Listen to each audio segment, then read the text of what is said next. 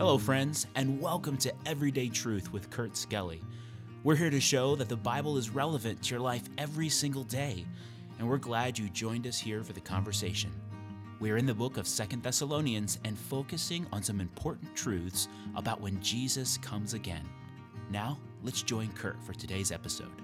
Welcome back, friends. Appreciate you joining us for today's episode of Everyday Truth.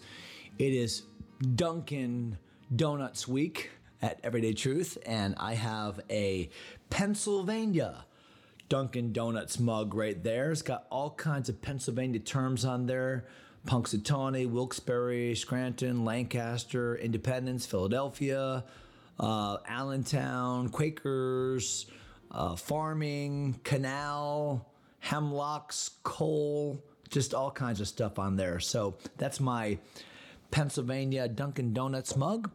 We are in uh, Second Thessalonians, uh, chapter number two. If you want to find your place and follow along, uh, we are in uh, verse number three. We're talking about uh, a problem that the church at, Thessalon- at Thessalonica had had, and that was that they had received some false information. Uh, we don't know exactly how it came. Could have come by somebody that said they had a word from God, or maybe some false teacher, or uh, maybe a, even a forged letter but it didn't make a difference. It was false information.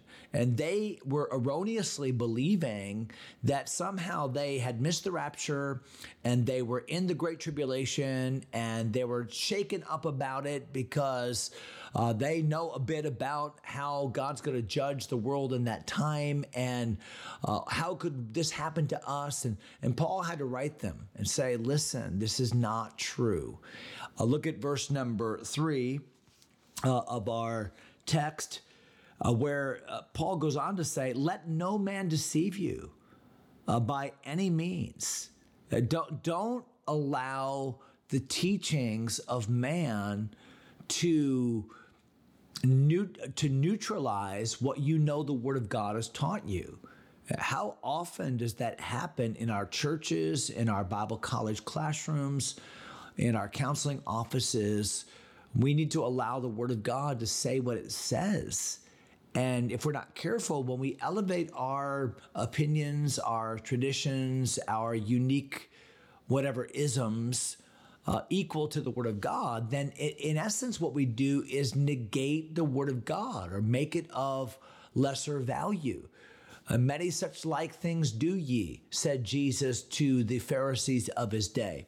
So Paul says here in verse 3 let no man deceive you by any means, for that day shall not come. What? The day of the Lord. And specifically, what they have in mind is the Great Tribulation, the, the horrors of what they're going to endure, maybe the persecution they were even now enduring in Thessalonica. They were erroneously thinking, oh man, we're in the Great Tribulation. I, I, I can't believe this. And Paul said, don't, don't, don't be deceived. Don't let anyone talk you into that the fact that you're in the day of the Lord. You're not. Because that day will not come until the Bible says, except there come a falling away first, and that man of sin be revealed, the son of perdition. So, if you were in the Great Tribulation, then two facts would be irrefutably true. N- number one, there would have been a falling away, a great worldwide departure, apostasy, rebellion against God. And obviously, with believers on the earth, believers not having been raptured, uh, there is not a worldwide departure from God. There, there are still uh, pockets and, and large pockets of places where people are preaching the gospel and telling about Christ and and and and promoting uh, the truths of the Bible. And there's not a worldwide apostasy or departure. Some people would say the falling away here actually refers to the rapture. I, I, I can't see that. I, I, don't think the word can be construed to mean that. I think it refers to a, a an apostasy or a departure from the faith. And that's just not the case, said the Apostle Paul.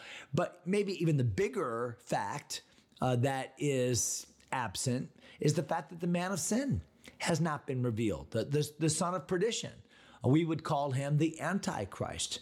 Now, I understand that Antichrist itself is a general term and refers to anybody that would deny uh, the deity of Jesus Christ. And John made that clear in 1 John chapter 4. But I don't think it's wrong to refer to uh, the world leader of the tribulation period as the Antichrist, uh, sometimes called the beast, the prince that's to come, the fierce king, uh, there in the book of Daniel.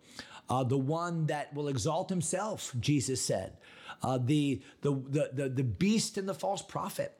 So the Antichrist, he's the man of sin. He's not been revealed. So Paul said, uh, You're not in the day of the Lord. There's not been a falling away. You're not in the great tribulation. The man of sin has not been revealed, the son of perdition.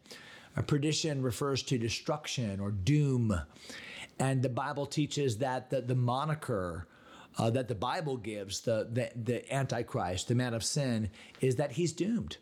Uh, anybody that would uh, shake his fist at God, anybody that would try to occupy the glory spot that only Jesus deserves, anybody that would uh, take up arms against God is doomed. Uh, just by the desire. And so the man of sin has not yet been revealed, uh, the son of perdition. Now, that does bring up an interesting thought, and that is that uh, although the man of sin has not yet been revealed, even today, we don't know who the Antichrist is. That does not mean, however, that the man of sin is not alive. It's very possible that the Antichrist is alive today and just not has not yet been revealed yet and will be revealed uh, after the rapture and will be a dominating world leader and will have great political savvy and will have great military savvy. We can read all about this in uh, the, the chapters there in Revelation that we uh, that we talked about during our, our recent study. And if you want to read, read a description of Antichrist himself, look at Revelation 13, uh, verses 1 through 6. And so, the, the Antichrist could be alive on earth today. Again, I don't know when Jesus is coming back, but if Jesus were to come back in the next uh, few years or imminently, uh, it's very possible that the man of sin, although not revealed, is alive on planet Earth somewhere. That's kind of a uh, it's an interesting thought, isn't it? Look at verse number uh, four, uh, a further description of Antichrist uh, where the Bible says, Who opposeth and exalteth himself above all that is called God. So th- there's the attitude of Antichrist. He opposeth, if God's for it, I'm against it. And he exalteth himself above all that is God. Yeah, Antichrist doesn't want to share the throne. Antichrist doesn't want to share the glory. Antichrist is not a polytheist. Uh, he is not a uh, he is not celebrating diversity and multiculturalism. No, uh, Antichrist has one goal, and that one goal is I want the glory.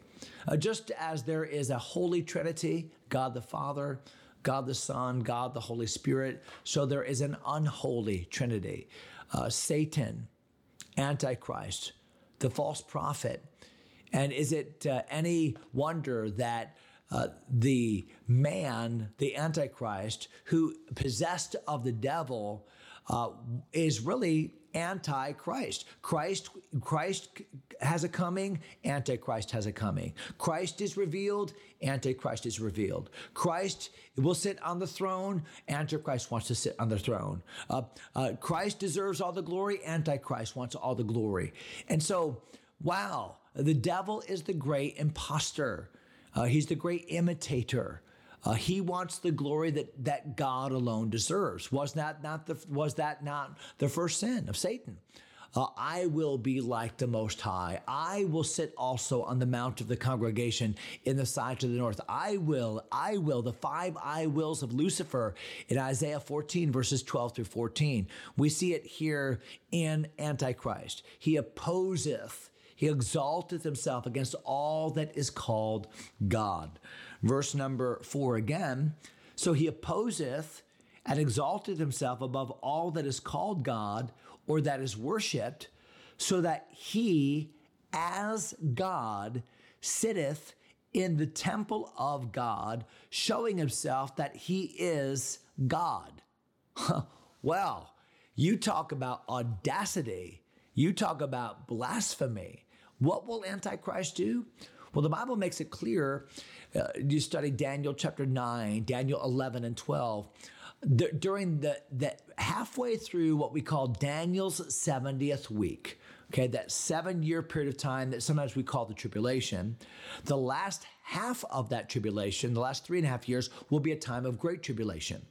And the Great Tribulation will be inaugurated when Antichrist breaks his treaty with Israel. See, he's going to initially be a man of peace. He'll, he'll be a man that we bring people together and I'm for peace, but he's a liar and he's going to he's going to turn his back on Israel and he's going to desecrate the third temple that will be rebuilt on Temple Mount in Jerusalem. He'll desecrate that.